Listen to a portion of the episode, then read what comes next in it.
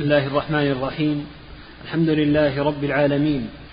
صلى الله وسلم وبارك على نبينا محمد وعلى آله وصحبه أجمعين. أما بعد قال المؤلف رحمه الله تعالى قال وقوله تعالى إن الذين هم من خشية ربهم مشفقون والذين هم بآيات ربهم يؤمنون والذين هم بربهم لا يشركون. بسم الله الرحمن الرحيم. الحمد لله والصلاة والسلام على رسول الله وعلى آله وأصحابه أجمعين. هذه الآية الكريمة ذكرها الشيخ في باب من حقق التوحيد دخل الجنة بغير حساب ولا عذاب لأن هذه الآية ذكر الله فيها صفات هؤلاء. إن الذين هم من خشية ربهم مشفقون يخافون الله عز وجل. يشفقون يعني يخافون. يخافون الله عز وجل. خوفا شديدا. من خشية ربهم مشفقون. يخافون على أنفسهم من العذاب. لا يأمنون ولا يزكون أنفسهم. هذه صفة. من خشية ربهم مشفقون. الصفة الثانية والذين هم بآيات ربهم يؤمنون يؤمنون بالقرآن إيمانا كاملا لا يعتريه شك أنه كلام الله وأنه متضمن للعقيدة الصحيحة وأنه محذر من الشرك الذي يضاد التوحيد. وأنه كاف للأمة كاف للأمة في عقيدتها وفي معاملتها وفي معاملاتها وفي أخلاقها وفي جميع ما تحتاج إليه. فالقرآن كافي لأنه كلام رب العالمين لا يأتيه الباطل من بين يديه ولا من خلفه. ليس قبله كتاب يكذبه ولا بعده كتاب يكذبه. لا يأتيه الباطل من بين يديه ولا من خلفه. ثم قال تنزيل من حكيم حميد. الذي تكلم به وأنزله هو الله جل وعلا. والله كامل في جميع أسمائه وصفاته وكلامه من صفاته. كلامه من صفاته فيكون كاملا لا انتقاد عليه ولا مدخل عليه ولا نقص فيه صالح لكل زمان ومكان إلى أن تقوم الساعة. فهم يؤمنون بهذا القرآن بألفاظه ومعانيه ويعملون به ويستقيمون عليه ويستدلون به. بآيات ربهم يؤمنون.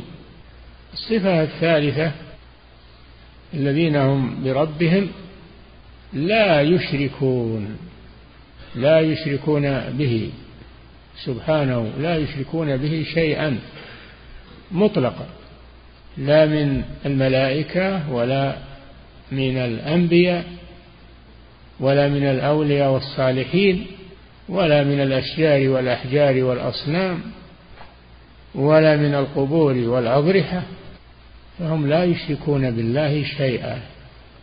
وهذا هو تحقيق التوحيد الذين هم بربهم لا يشركون. الصفة الرابعة الذين يؤتون ما آتوا من الأعمال الصالحة العظيمة ثم لا يعجبون بأنفسهم. بل قلوبهم وجلة أنهم إلى ربهم راجعون. يعملون الأعمال الصالحة ويخافون أن لا تقبل منهم أن لا تقبل منهم لأن الله جل وعلا قال إنما يتقبل الله من المتقين. فمن اجتمعت فيه هذه الصفات الأربع فقد حقق التوحيد فيكون من الذين يدخلون الجنة بلا حساب ولا عذاب. نعم. قال وقوله تعالى إن الذين هم من خشية ربهم مشفقون والذين هم بآيات ربهم يؤمنون والذين هم بربهم لا يشركون. وصف المؤمنين السابقين إلى الجنة فأثنى عليهم بالصفات التي أعظمها أنهم بربهم لا يشركون. وهذا هو تحقيق التوحيد. نعم. ولما كان المرء قد يعرض له ما يقدح في إسلامه من شرك جلي أو خفي نفى ذلك عنهم وهذا هو تحقيق التوحيد. لا يشركون. نفى عنهم الشرك بجميع أنواعه. نعم.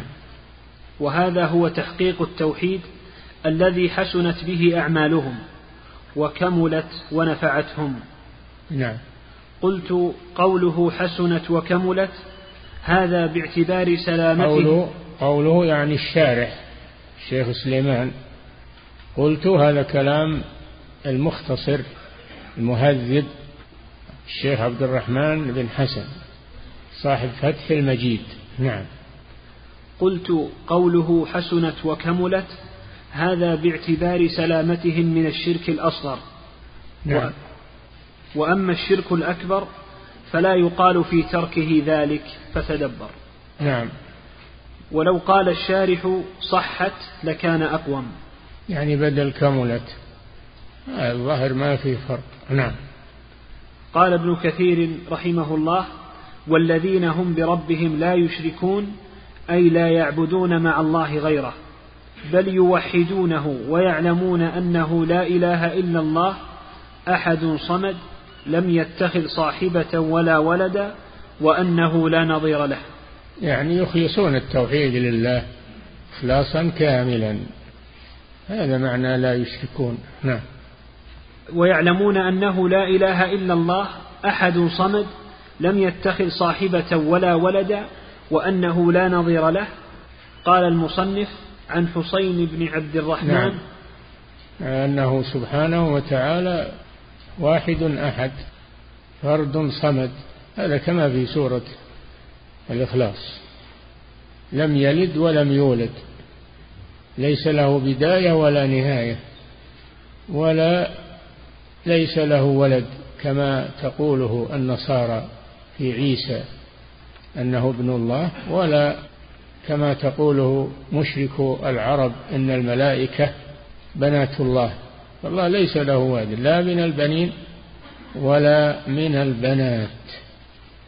وانظروا كيف أن مشرك العرب يكرهون البنات ويعيدونها يعيدون البنات يدفنونهن كراهية وهن حيات يمتن تحت التراب وينسبون البنات إلى الله. ينسبون إلى الله ما ما يكرهون. هذا من العجائب. ويجعلون لله البنات سبحانه ولهم ما يشتهون.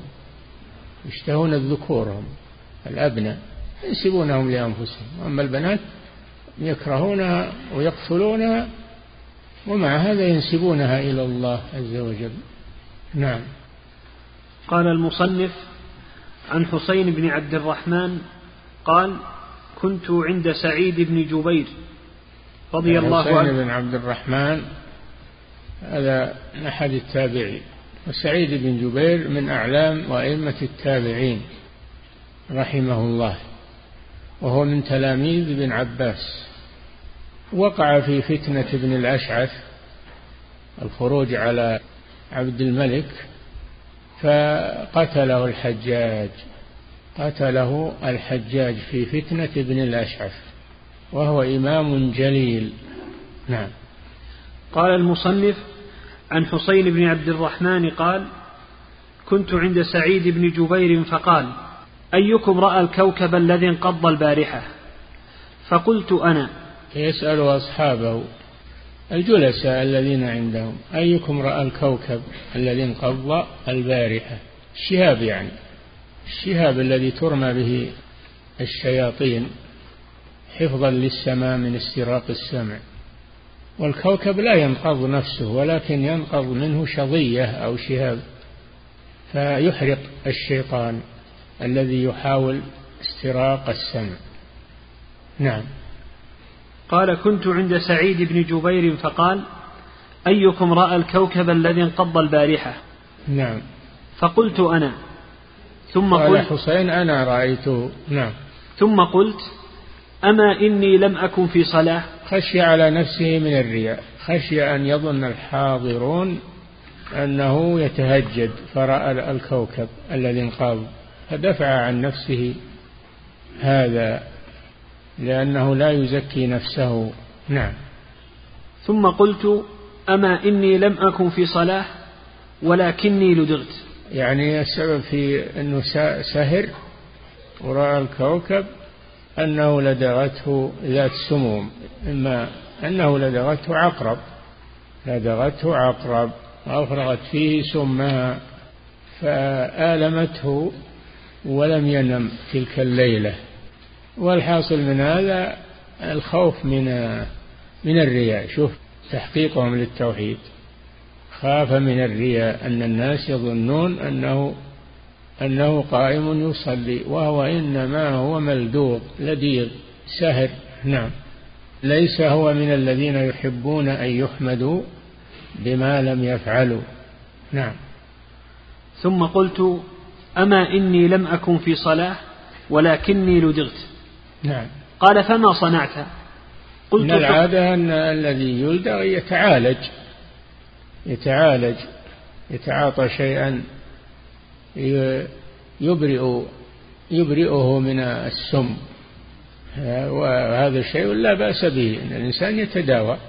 قال صلى الله عليه وسلم تداووا ولا تتداووا بحرام قال صلى الله عليه وسلم ما أنزل الله داء إلا أنزل له دواء علمه من علمه وجهله من جهله التداوي لا يقدح في التوحيد ولا يقدح في العقيدة. الحمد لله لا, لا, لا ينقص التوحيد. نعم. ثم قلت أما إني لم أكن في صلاة ولكني لدغت. قال فما صنعت؟ قلت ارتقيت. قلت ارتقيت يعني طلبت من يرقيني لأن من علاج اللدغة الرقية وتبرى بإذن الله. كما رقى الصحابة آه الذي نزلوا عليهم ولدغ سيدهم فطلبوا من الصحابة أحدا يرقي فقالوا لهم نرقي ولكن أنتم لم تضيفونا فلا نرقي إلا بجعل يعني بأجر فأعطوهم قطيعا من الغنم. ذهب واحد من الصحابة وقرأ الفاتحة على اللذيذ فبرأ كأن لم يكن به شيء كأنما نشط من عقال. أخذوا القطيع وقدموا به على النبي صلى الله عليه وسلم. قالوا لا تتصرفوا فيه إلا بعد أن تستشيروا الرسول صلى الله عليه وسلم. فقال عليه الصلاة والسلام إن أحق ما أخذتم عليه أجرا كتاب الله. اضربوا لي معكم بسهم. اقسموا واضربوا لي معكم بسهم. يريد أن يطيب خواطرهم. صلى الله عليه وسلم تطمئن نفوسهم أن هذا شيء حلال. فيجوز للراقي أن يأخذ على الرقية يجوز له ذلك. نعم. كما يجوز للمدرس مدرس القرآن أن يأخذ مقابل التدريس شيئا يقتات به هو وأولاده. لا بأس بذلك. نعم.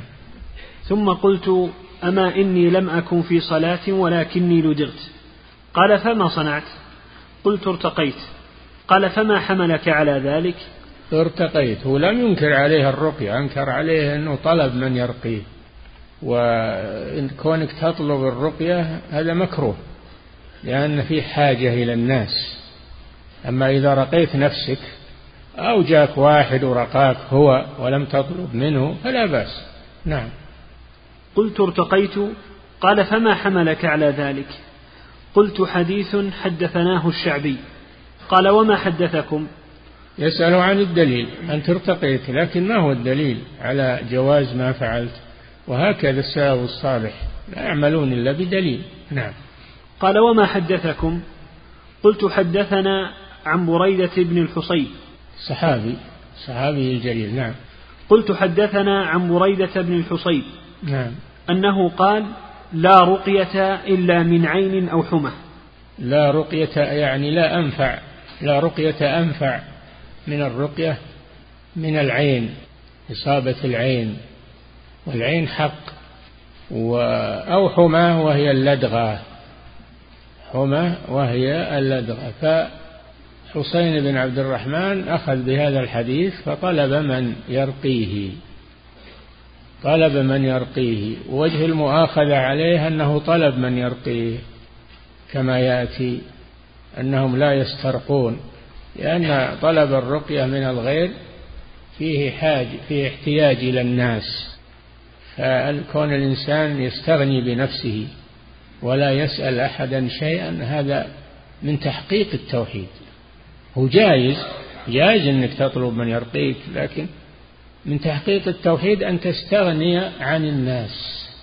نعم. شوف دقة السلف رحمهم الله. نعم.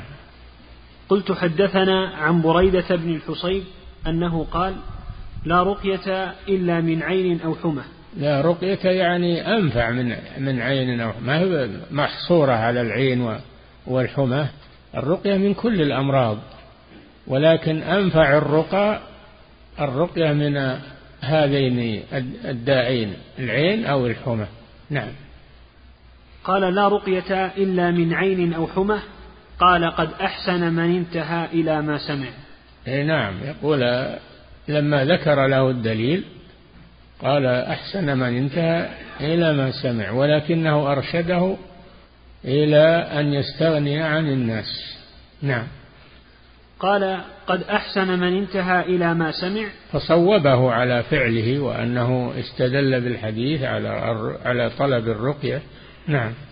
قال قد أحسن من انتهى إلى ما سمع ولكن حدثنا ابن عباس رضي يعني الله ولكن يعني عندي حديث عندي حديث أحوط من هذا. نعم. ولكن حدثنا ابن عباس رضي الله عنهما لأنه من تلاميذ ابن عباس سعيد بن جبير من تلاميذ ابن عباس. نعم. ولكن حدثنا ابن عباس رضي الله عنهما عن النبي صلى الله عليه وسلم أنه قال عرضت علي الأمم فرأيت النبي ومعه الرهط. عرضت الأمم على النبي صلى الله عليه وسلم وهذا من كرامته ومعجزاته صلى الله عليه وسلم. عرضت عليه عرضا. حقيقيا رآها. نعم. عرضت علي الأمم فرأيت النبي ومعه الرهط.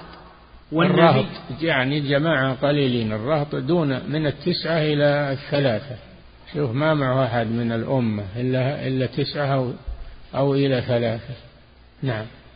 قال عرضت علي الأمم فرأيت النبي ومعه الرهط والنبي ومعه الرجل والرجلان. وهذا أقل. ما معه إلا رجل ما تبعه من من قومه إلا رجل واحد أو رجلان. بل النبي وليس معه أحد لم يتبعه أحد من قومه. نعم. والنبي ومعه الرجل والرجلان والنبي وليس معه أحد. هذا في دليل على أنه لا يستدل بالكثرة وإنما يستدل بمن هو على الحق ولو كان واحدا. نعم. والنبي وليس معه أحد إذ رفع لي سواد عظيم. فظننت إيه، بعد ذلك رفع عرض عليه سواد عظيم يعني ناس كثيرين غطوا الأفق. نعم. إذ رفع لي سواد عظيم فظننت أنهم أمتي. ظن أن هذا هذه الجماعة الكثيرة أنهم أمته لأنه يرجو أن يكون أكثر الرسل أتباعا. يرجو أن يكون أكثرهم تابعا. نعم. فظننت أنهم أمتي فقيل لي هذا موسى وقومه. وهذا فيه فضل موسى عليه الصلاة والسلام وأنه تبعه ناس كثيرون من بني إسرائيل. نعم. إذ رفع لي سواد عظيم فظننت أنهم أمتي فقيل لي هذا موسى وقومه. فنظرت فإذا سواد عظيم. فقيل لي هذه أمته هذه أمتك. سواد عظيم آخر. فقيل للرسول صلى الله عليه وسلم هذه أمتك. ومعهم سبعون ألفا. يدخلون الجنة بلا حساب ولا عذاب. هذا محل الشاهد. نعم. فنظرت فإذا سواد عظيم. فقيل لي هذه أمتك. ومعهم سبعون ألفا يدخلون الجنة بغير حساب ولا عذاب. نعم. ثم نهض فدخل منزله. ثم نهض صلى الله عليه وسلم. يقول يقول حسين بن عبد الرحمن نهض يقول ابن عباس يقول ابن عباس الصحابي نهض النبي صلى الله عليه وسلم ودخل منزله ولم يبين لهم من هم هؤلاء السبعون الذين يدخلون الجنة بلا حساب ولا عذاب؟ هذه منزلة عظيمة. فأخذوا أخذوا يتوقعون كل يتوقع. بعضهم قال لعلهم الصحابة لعلهم الذين صحبوا رسول الله صلى الله عليه وسلم لأن الصحابة هم أفضل الأمة. قال آخرون لعلهم الذين ولدوا في الإسلام فلم يشركوا بالله شيئا ذكروا أشياء من هذا الاجتهادات. هذا من حرصهم هذا من حرصهم على الخير ليعرفوا من هم هؤلاء السبعون حتى يقتدوا بهم. نعم. فخاض الناس في أولئك. من هم؟ في أولئك من هم؟ هؤلاء هذول شأنهم عظيم. الصحابة يحرصون على الخير يريدون مثل هذا لهم. نعم. فقال بعضهم فلعلهم الذين صحبوا رسول الله صلى الله عليه وسلم. لأن الصحابة هم أفضل الأمة. نعم. فقال بعضهم فلعلهم الذين صحبوا رسول الله صلى الله عليه وسلم وقال بعضهم فلعلهم الذين ولدوا في الإسلام فلم يشركوا بالله شيئا. وذكروا أشياء. يعني ما سبق أنهم أشركوا بالله شيئا أسلموا وتابوا ولكن كانوا في الأول مشركين. والذين ولدوا في الإسلام ولم يشركوا بالله شيئا يرون أنهم أكمل. وفي الواقع أن المشركين إذا تابوا وأصلحوا أنهم أنهم لا يضرهم ما مضى ولا ينقص من فضلهم. نعم. فخرج عليهم رسول الله رسول الله صلى الله عليه وسلم فأخبروه. أخبروه بما حصل منهم من البحث عن هؤلاء. نعم.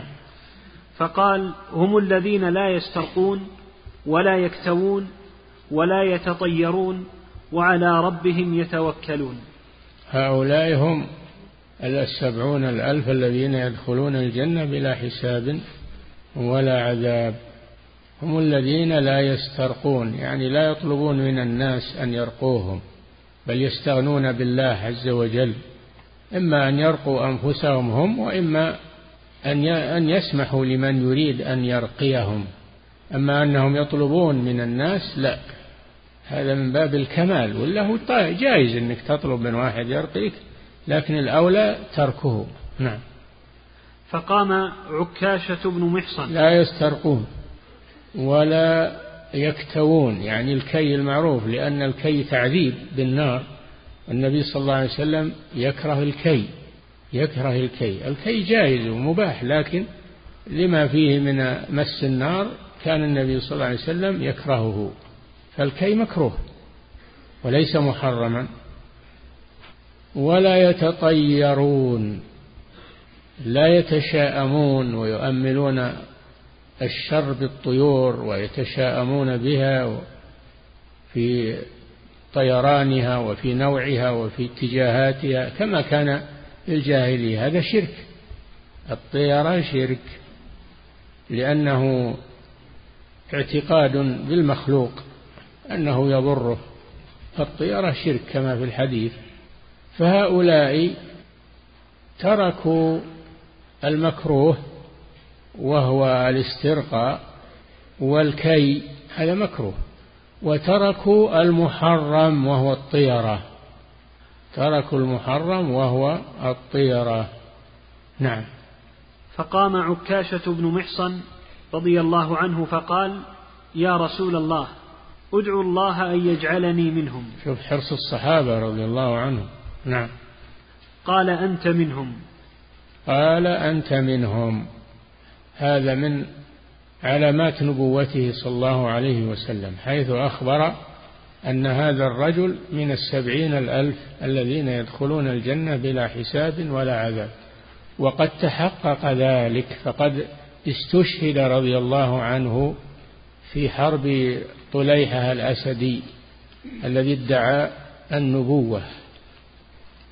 ثم إن الله هداه وتاب. لكن عكاشة قتل في الجهاد في سبيل الله. شهيدا والشهيد يكون في الجنة. نعم. فقال يا رسول الله ادعو الله أن يجعلني منهم قال أنت منهم. هذا إخبار من الرسول صلى الله عليه وسلم. وقد تحقق في أن عكاشة رضي الله عنه قتل في سبيل الله شهيدا. نعم. قال أنت منهم ثم قام رجل آخر فقال ادعو الله أن يجعلني منهم. فقال سبقك بها عكاشة.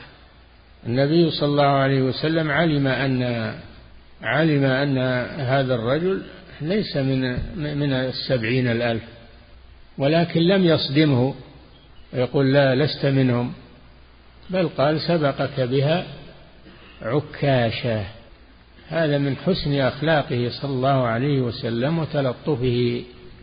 مع الناس. نعم. هكذا أورده المصنف غير معزوم. وأيضا خشي صلى الله عليه وسلم أن يقوم غيره أيضا وغيره وغيره يتكاثر الطلب عليه. نعم. هكذا أورده المصنف غير معزو غير معزو لمن خرجه. غير معزو لمن خرجه من الحفاظ. نعم. هكذا أورده المصنف غير معزو وقد رواه البخاري مختصرا ومطولا ومسلم واللفظ له والترمذي والنسائي. أي نعم إذا صار الحديث صحيح ما هو بلازم العزو. إذا صار الحديث صحيح ما هو بلازم العزو. من يشكل عليه يراجع ويلقاه يبحث عنه. نعم. قوله عن حسين بن عبد الرحمن هو السلمي أبو الهذيل الكوفي ثقة. نعم. مات سنة ست وثلاثين ومائة وله ثلاث وتسعون سنة. نعم. وسعيد بن جبير هو الإمام الفقيه من جلة أصحاب ابن عباس. نعم. روايته عن عائشة وأبي موسى مرسلة. نعم. وهو كوفي كوفي مولى لبني أسد. نعم. قتل بين يدي الحجاج سنة خمس وتسعين ولم يكمل الخمسين. نعم. قوله انقض نعم. هو بالقاف والضاد المعجمة أي سقط. نعم. والبارحة هو أقرب ليلة مضت. البارحة ما يلي الليلة أو اليوم الذي أنت فيه. نعم. قال أبو العباس ثعلب يقال قبل الزوال رأيت الليلة. أبو العباس ثعلب هذا من أئمة اللغة مشهور. نعم. قال أبو العباس ثعلب يقال قبل الزوال رأيت الليلة وبعد الزوال رأيت البارحة وكذا قال غيره. نعم. وهي مشتقة من برح إذا زال. نعم. قوله أما إني لم أكن في صلاة قال في مغني اللبيب أما بالفتح والتخفيف على آه. وجهين. قال إيه؟ قال في مغني اللبيب. يعني المبرد قال المبرد وهو من أئمة اللغة. في مغني اللبيب عن كتب الأعاريب وهو كتاب مشهور في اللغة العربية. نعم. قال في مغني اللبيب أما بالفتح والتخفيف على وجهين أحدهما أن تكون حرف استفتاح بمنزلة ألا فإذا وقعت أن بعدها كسرت. أما إني أما إني حرف. أما إني مثل ألا حرف استفتاح. نعم. فإذا وقعت بمنزلة ألا فإذا وقعت أن بعدها كسرت. الثاني أن تكون بمعنى حقا أو أحق. نعم وهذا بحث لغوي. نعم. وقال آخرون هي كلمتان الهمزة للاستفهام وما اسم بمعنى شيء أي أذلك الشيء حق؟ هذا بحث لغوي. نعم. فالمعنى أحق هذا وهو الصواب. نعم. وما نصب على الظرفية. نصب. وما نصب على الظرفية. نعم. وهذه تفتح أن بعدها نعم. انتهى. هذا كلام المبرد. نعم. والأنسب هنا هو الوجه الأول والقائل هو حسين. نعم. خاف أن يظن الحاضرون أنه رآه وهو يصلي. خاف ف... على نفسه من الرياء وأن يمدح بما لم يفعل. نعم. والقائل هو حسين خاف أن يظن الحاضرون أنه رآه وهو يصلي فنفى عن نفسه إيهام العبادة. فنفى. نعم. فنفى عن نفسه إيهام العبادة. إيهام الناس أنه يصلي أنه في عبادة. نعم. وهذا يدل على فضل السلف وحرصهم على الإخلاص وبعدهم عن الرياء والتزين بما ليس فيهم. نعم. قوله ولكني لدغت بضم أوله وكسر, وكسر ثانية. قال أهل اللغة يقال لدغته العقرب وذوات السموم إذا أصابته بسمها. نعم. وذلك بأن تأبره بشوكتها. أي نعم العقرب تصيب بشوكتها الشولة الشولة التي خلفها. فيها إبرة تشوفونها إبرة تدافع عن نفسها بها. إذا خشيت من أحد لدغته. وأما الثعبان فإنها تلدغ بسنها. تلدغ بسنها. معبات بالسم تفرغ السم في اللذيذ والعياذ بالله. تدافع عن نفسها أيضا. نعم. قوله قلت ارتقيت لفظ مسلم استرقيت. يعني طلبت من يرقيني كل واحد ارتقيت يعني طلبت أو استرقيت طلبت المعنى واحد. نعم. قوله قلت ارتقيت لفظ مسلم استرقيت. نعم. أي طلبت من يرقيني. مم. قوله فما حملك على ذلك؟ فيه يعني ما هو دليلك على هذا؟ ما هو دليلك على جواز الاسترقاء طلب الرقية من الناس؟ ما هو دليلك؟ لأنهم ما يعملون إلا بدليل. نعم. قوله فما حملك على ذلك؟ فيه طلب الحجة على صحة المذهب. نعم. قوله حديث حدثناه الشعبي اسمه عامر بن شراحيل. شر... نعم. عامر الشعبي يعني الشعبي اسمه عامر بن شراحيل. نعم. اسمه عامر بن شراحيل الهمداني. نعم. ولد في خلافة عمر.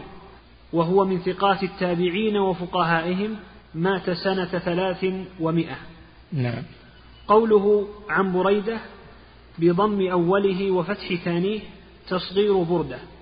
م. ابن الحصيب بضم الحاء وفتح الصاد المهملتين. ابن الحارث الأسلمي صحابي شهير.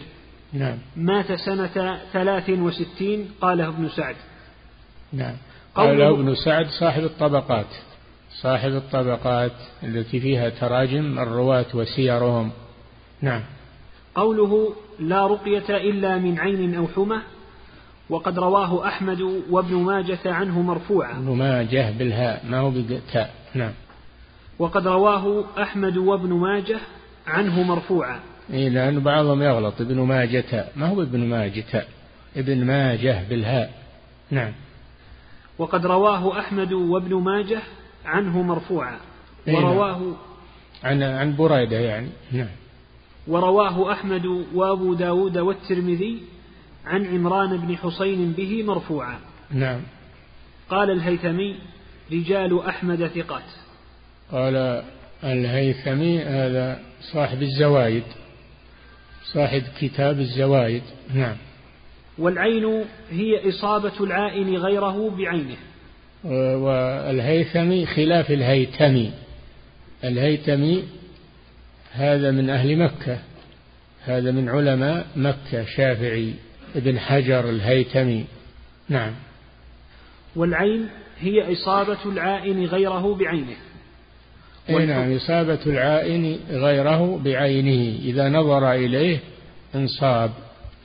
وهذا من آيات الله عز وجل حيث إن بعد بعض النظر مسموم يصيب من وقع عليه. نعم. والعين هي إصابة العائن غيره بعينه والحمى نعم. والحمى نعم. بضم المهملة وتخفيف الميم. سم العقرب وشبهها. نعم.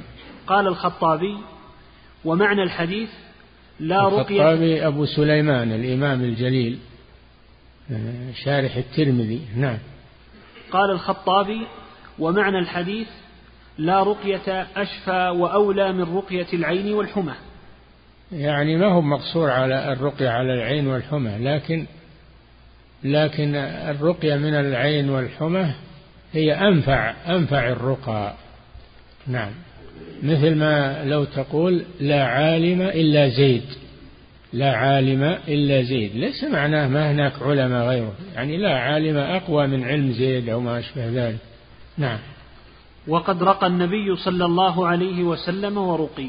رقى النبي صلى الله عليه وسلم أصحابه ورقي. رقاه جبريل عليه السلام لما سحر. فالرقية جائزة.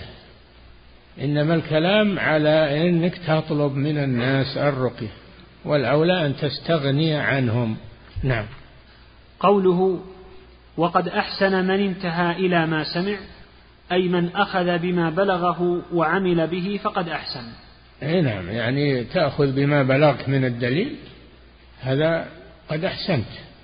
ولو لم تعلم الدليل الثاني تنتهي إلى ما سمعت وتكون مصيبا. إلى أن يبلغك دليل آخر أولى منه. نعم. قوله وقد أحسن من انتهى إلى ما سمع أي من أخذ بما بلغه وعمل به فقد أحسن بخلاف من يعمل بجهل. خلاف من يعمل بغير دليل وإنما باجتهاده و وظنه وتخرصه هذا لا يجوز العمل لا يجوز إلا بالدليل. نعم. بخلاف من يعمل بجهل أو لا يعمل بما يعلم. فإن أو, أو يعمل بأحاديث ضعيفة أو مكذوبة. نعم. أو لا يعمل بما يعلم فإنه مسيء آثم. نعم. الذي يعمل بغير دليل مسيء آثم. نعم. وفيه فضيلة علم السلف وحسن أدبهم. نعم. أنهم يتبعون الدليل وأنهم يتخاطبون بلطف فيما بينهم ولا يحتقر بعضهم بعضا أو يجهل بعضهم بعضا. فهذا الحديث فيه أدب السلف فيما بينهم في محاوراتهم. نعم. قوله ولكن حدثنا ابن عباس هو عبد الله بن عباس. يعني أنت أحسنت في أنك عملت بالدليل الذي عرفت ولكن أنا عندي حديث آخر أولى منه. نعم. قوله ولكن حدثنا ابن عباس هو عبد الله بن عباس ابن عبد المطلب ابن عم النبي صلى الله عليه وسلم. نعم. دعا له فقال اللهم فقهه في الدين وعلمه التأويل. نعم.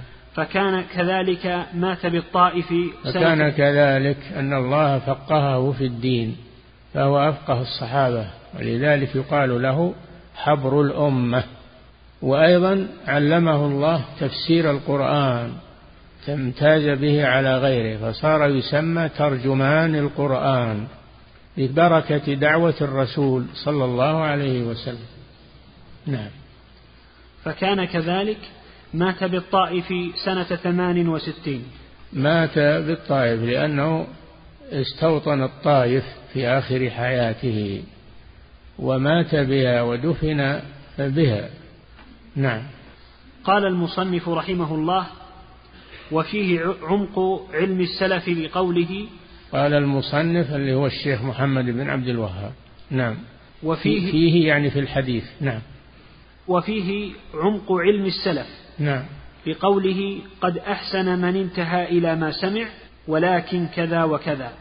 أي نعم. ولكن إذا كان فيه أولى من الدليل الذي مع من تخاطبه تبينه له تبينه له. وإن كان هو مصيبا فيما عمل في حد علمه ولكن إذا كان عندك زيادة علم فبلغه بها. نعم. قوله قال المصنف وفيه عمق علم السلف لقوله قد أحسن قد أحسن من انتهى إلى ما سمع نعم أثنى عليه قال أحسنت أحسن من انتهى إلى ما سمع. ولم يقول أخطيت هنا حديث أصح من هذا وأحسن من هذا وأنت أخطيت ما قال له كذا. نعم. ولكن كذا وكذا. نعم. فعلم أن الحديث الأول لا يخالف الثاني. لكن الثاني أولى منه الثاني أولى منه.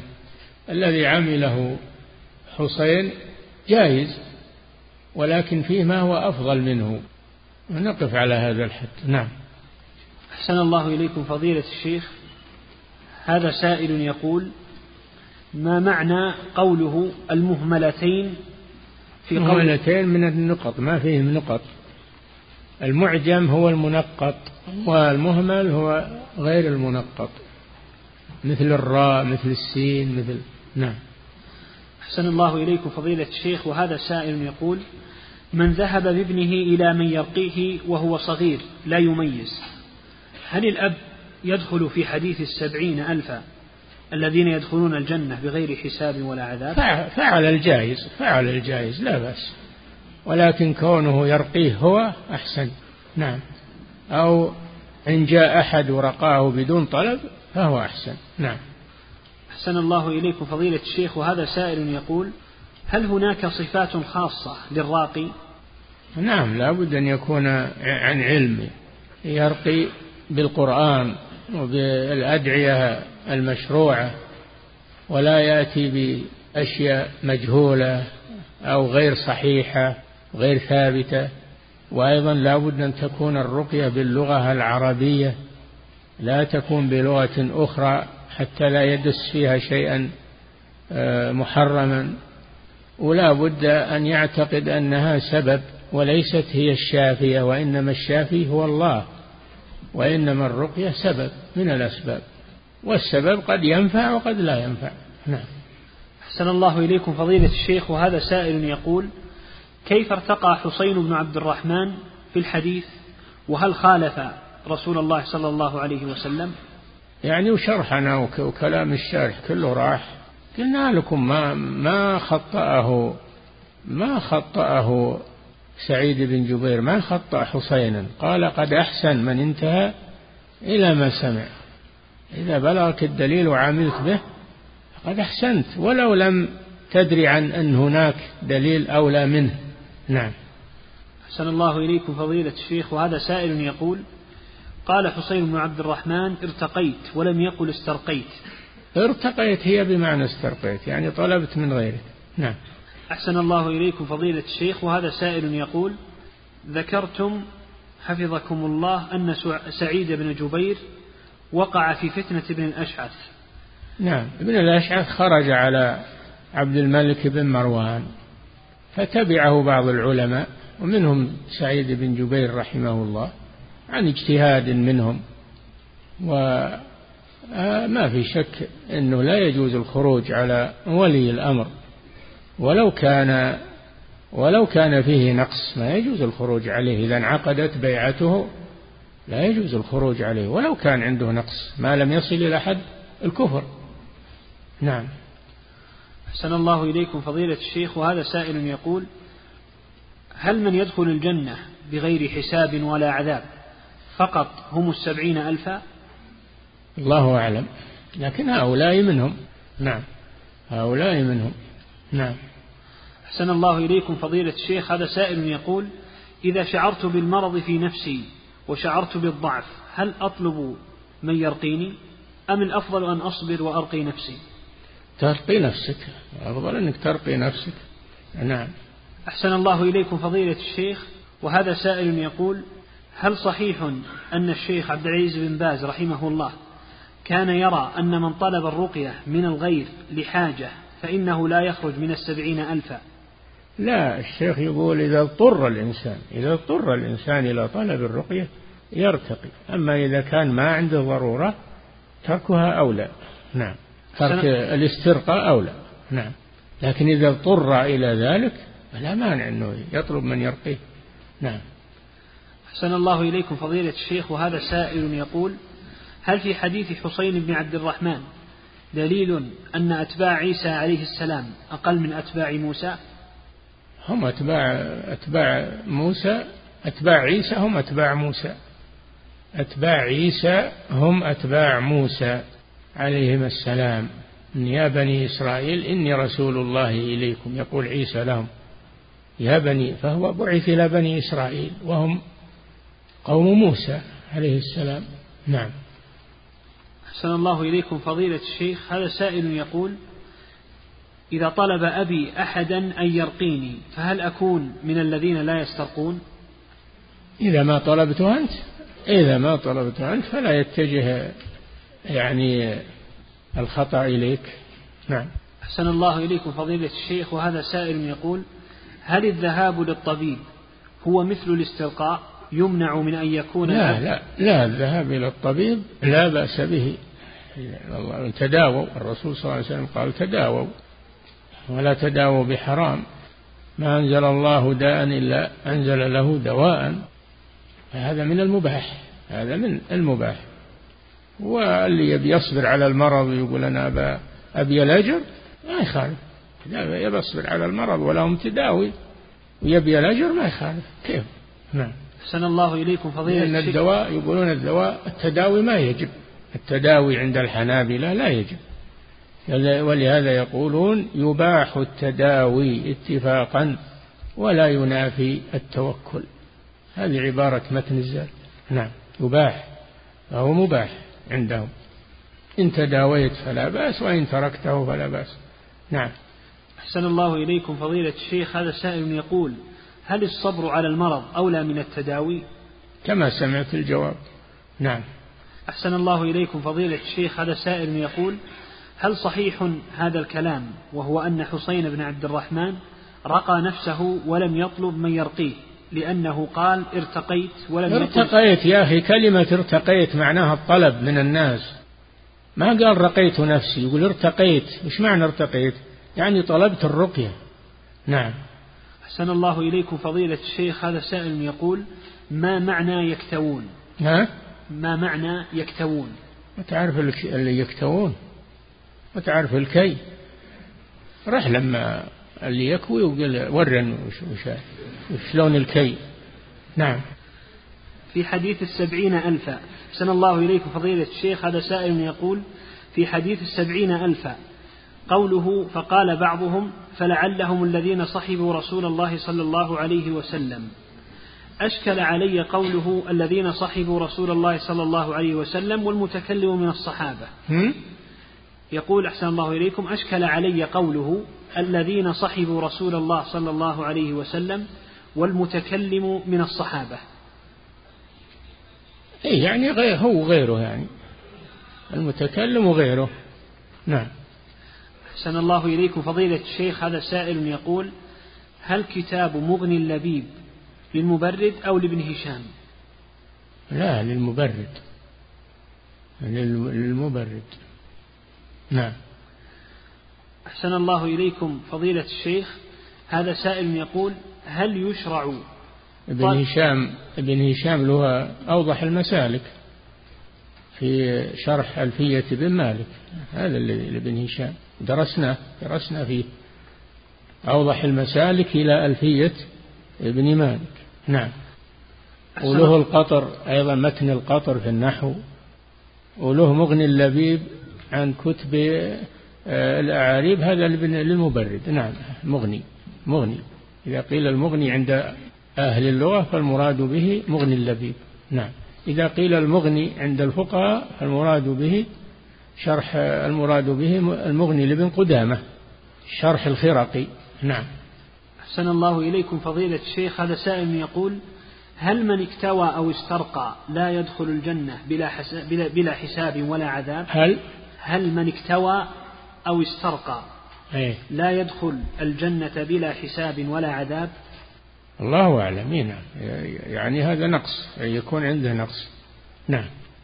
أحسن الله إليكم فضيلة الشيخ وهذا سائل يقول هل يشرع أن يطلب من أحد الصالحين؟ معناه أنه, أنه من من استرقى أنه لا يدخل الجنة. معناه لا يكون من السبعين اللي يدخلون الجنة بلا حساب ولا عذاب وله من الموحدين.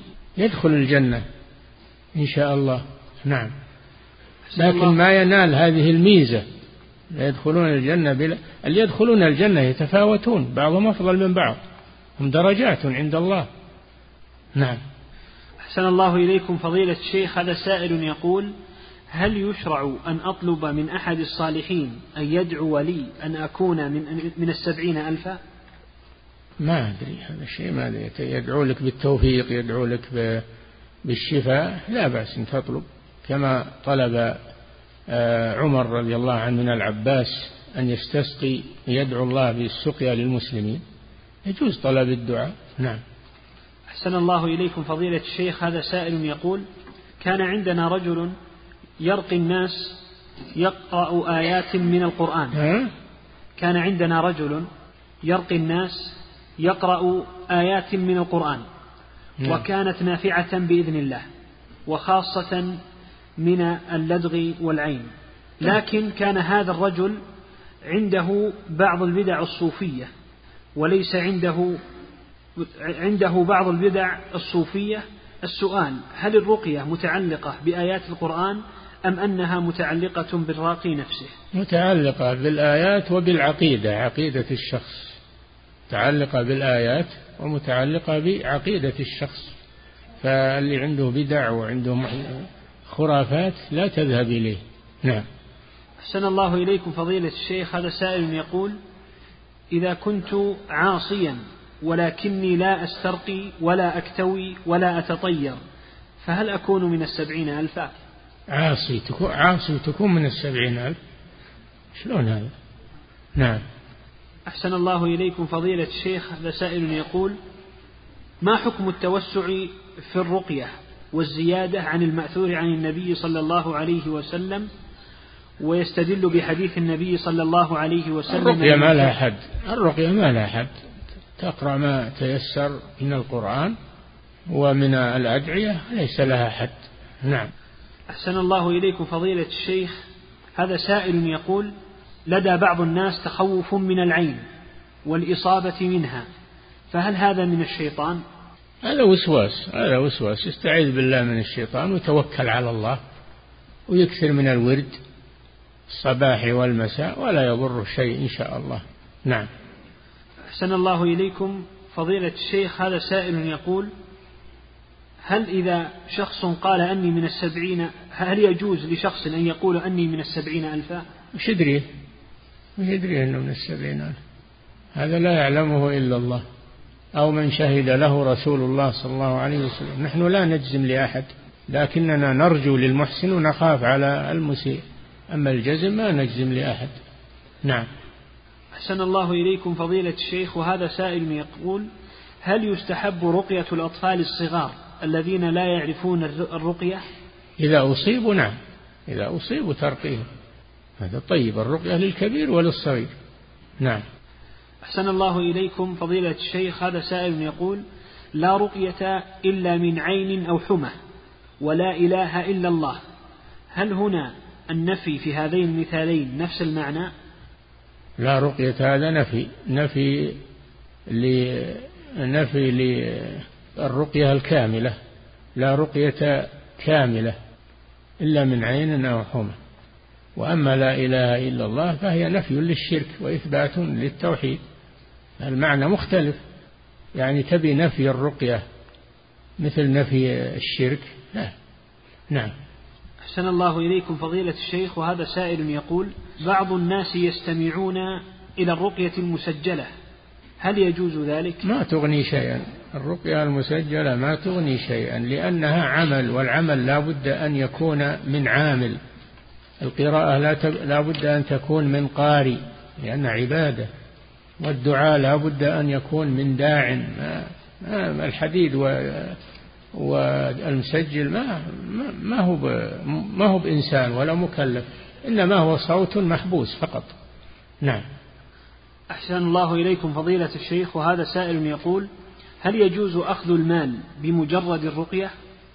أي نعم يجوز أخذ المال على الرقية ما خالف نعم. أحسن الله إليكم فضيلة الشيخ وهذا السائل يقول هل يعذر المشرك بالجهل إذا كان لا يعرف اللغة العربية ولكن يستمع القرآن؟ يستمع القرآن وفيه واعبدوا الله ولا تشركوا به شيئا. إنه من يشرك بالله قد حرم الله عليه الجنة. فهو القرآن بلغ عن الشرك والشرك بالله هو دعاء غير الله والذبح لغير الله وغير ذلك من أنواع العبادة. فلا يعذر بالجهل. من بلغه القرآن فإنه لا يعذر. قوله تعالى وأوحي إلي هذا القرآن لأنذركم به ومن بلغ. وإذا كان ما يفهم بعض المعاني القرآنية يسأل. هو المقصر لماذا لم يسأل؟ اسألوا أهل الذكر إن كنتم لا تعلمون. ألا يقول أنا جاهل ولا ولا علي ولا أنا مواخذ لا. نعم. أحسن الله إليكم فضيلة الشيخ وهذا سائل يقول هل يمكن أن يقال أن قوله لا رقية أن تحمل على الكراهة التنزيهية؟ لا من قال هذا؟ لا رقية أحسن من الرقية من العين والحمى. نعم. أحسن الله إليكم فضيلة الشيخ وهذا سائل يقول إذا كان هناك من هو أقوى مني إيمانا وأتقى إذا كان من هو أتقى مني إيمانا وأتقى وأعلم وأنا أعلم أني على معصية وبي ضعف إيمان فهل أطلب منه الرقية أو أن أرقي نفسي أفضل؟ ارق نفسك أنت ولا تطلب الرقية استغني عن الناس ولو أنك عاصي. يعني لازم تكون كامل ما عندك شيء من المعاصي. كلنا ولا حول ولا قوة إلا بالله ما نخلو من المعاصي. نعم. أحسن الله إليكم فضيلة الشيخ وهذا سائل يقول هل تجوز زيارة الساحر إذا مرض؟ لا إلا إذا تدعوه. لكن حتى لو تاب ما له توبة. ما تقبل توبته ويقتل يقتل. ولا يقبل إذا تاب لا يرتفع عنه القتل. ينفذ فيه الحد. فلا تزره. نعم. أحسن الله إليكم فضيلة الشيخ وهذا سائل يقول إذا تاب من طلب الرقية أو كان جاهلا بالحديث هل يكون مما يدخل في السبعين ألفا؟ الله أعلم. نعم. أحسن الله إليكم فضيلة الشيخ وهذا سائل. أنا ما أقول أنه من السبعين ما أدري ما أدري الله أعلم. نعم.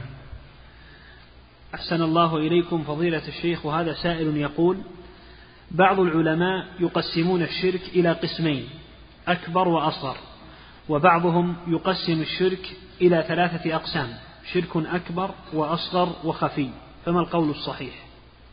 الخفي من الأصغر. الأصغر على قسمين شرك ظاهر أصغر وشرك خفي أصغر. فالشرك الأصغر ينقسم إلى قسمين ظاهر وخفي. نعم. ولا فيه قسم ثالث. الشرك نوعان فقط. نعم. أحسن الله إليكم فضيلة الشيخ وهذا سائل يقول هل الإنسان مسير أم مخير؟ كلاهما. ومن حيث ما يجري عليه من المقادير مسير وأما من حيث العبادة والكفر والإيمان هذا مخير. نعم. ما هو مجبر مخير. يؤمن باختياره ويكفر باختياره. ولذلك يعذب على الكفر وينعم على الإيمان ولو كان مجبرا ما استحق الثواب ولا استحق العقاب. نعم. أحسن الله إليكم فضيلة الشيخ وهذا سائل يقول هل قول بعضهم يا وكيل الغافلين هل هي صفة لله؟ ما سمعناها. نعم. أحسن الله إليكم فضيلة الشيخ يقول السائل هل يجوز كتابة الآيات على الجلد للذي به مرض ليبرأ؟ لا هذا من تعليق التمايم. هذا من تعليق التمايم. الرقية يقرأ على المريض أو المصاب وينفث عليه أو يقرأ في ماء ويسقى هذا الماء هذا الذي ورد. أما تعليق الآيات وتعليق هذه يسمونها بالتعاويذ يسمونها بالتعاويذ وب أكثر العلماء يمنع منها. نعم. ولو كانت من القرآن ما يعلق القرآن. نعم. أحسن الله إليكم فضيلة الشيخ وهذا سائل يقول هل التشاؤم نوع من الشرك الأصغر؟ هل التشاؤم نوع من الشرك الأصغر؟ يختلف التشاؤم إذا اعتقد أن هذا الشيء يصيبه بالشر و... فهذا شرك أكبر. أما إذا خاف خاف خوف أنه, إنه يصيبه هذا يكون شرك أصغر. نعم. أحسن الله إليكم فضيلة الشيخ وهذا سائل يقول هناك رجل طعن في السن وليس عنده عمل يكتسب منه فأصبح يتخذ الرقية والحجامة مصدر رزق له وجعل من بيته مكانا يأتي الناس إليه فما حكم ذلك؟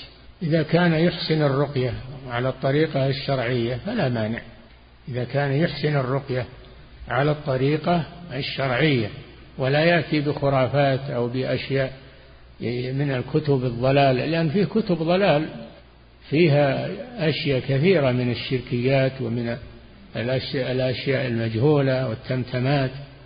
نعم. وكونه يستغني عن ذلك أحسن له. نعم. أحسن الله إليكم فضيلة الشيخ وهذا سائل يقول جدتي عاشت في قرية انتشر فيها الاستغاثة بالجيلاني ها؟ يقول جدتي عاشت في قرية انتشر فيها الاستغاثة بالجيلاني ولم يوجد من يعلمهم التوحيد وماتت على ذلك. أنت ما دامت جدك ورا ما علمتها. ليش ما علمتها؟ وعلمتها لبلدك. نعم.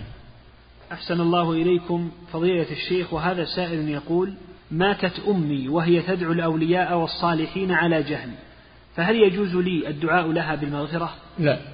لا تدعو لها. ما كان للنبي والذين آمنوا أن يستغفروا للمشركين. ولو كانوا أولي قربى. ما يجوز هذا. نعم. أحسن الله إليكم فضيلة الشيخ. هذا سائل يقول هل إخفاء الأعمال داخل في تحقيق التوحيد؟ داخل في الإخلاص. نعم داخل في الإخلاص. نعم. أحسن الله إليكم فضيلة الشيخ. هذا سائل يقول هل النهي عن الإسبال عام لجميع البلاد؟ إيش؟ هل النهي عن الإسبال عام لجميع البلاد؟ عام لكل مسلم. أي نعم في أي بلد؟ لا يجوز له الإسبال ما دام أنه مسلم. نعم. أحسن الله إليكم فضيلة الشيخ. هذا سائل يقول يقول الله تعالى ورفعنا بعضكم فوق بعض درجات ليتخذ بعضكم بعضا سخريا رفعنا بعضهم ما في بعضكم. نعم. أحسن الله إليكم. ليتخذ بعضكم بعضهم. ليتخذ بعضهم بعضا سخريا نحن قسمنا بينهم معيشتهم ضمير غايب. في الحياة الدنيا ورفعنا بعضهم فوق بعض درجات يتخذ بعضهم بعضا سخريا نعم. وش فيها؟ يقول أحسن الله إليكم كيف نجمع بين هذه الآية وبين القول بأن الاستغناء عن الناس من كمال التوحيد؟ ما هو الاستغناء أنك ما تشتغل ولا تحصل قوتك ولا. من قال هذا؟ اطلب الرزق واشتغل وأجر نفسك. وليس هذا من نقص التوحيد بل هذا من كمال التوحيد. اطلب الرزق. فإذا قضيتم الصلاة فانتشروا في الأرض واذكروا آه، وابتغوا من فضل الله. فإذا قضيت الصلاة إذا قضيت الصلاة فانتشروا في الأرض وابتغوا من فضل الله. واذكروا الله كثيرا. طلب الرزق مأمور به وهو عبادة أيضا. إذا صلحت نيته هو عبادة. نعم. أحسن الله إليكم فضيلة الشيخ وهذا سائل يقول اعتمرت بطفلي الصغير الذي عمره عام فألبسته مخيطا لأنه مريض. فقيل لي أنت مخير بين الصيام والصدقة والنسك فهل يجوز أن أصوم عنه؟ إي نعم أنت المسؤول عنه. أنت اللي أحرمت به وأنت اللي وهو ما عنده عقل ولا تمييز. أنت المسؤول عن كل ما يحصل له من خلل. نعم ومنه الفدية عليك. نعم. أحسن الله إليكم فضيلة الشيخ وهذا سائل يقول ما معنى قوله صلى الله عليه وسلم إن الله خلق آدم على صورته؟ على صورته على صورة الله عز وجل.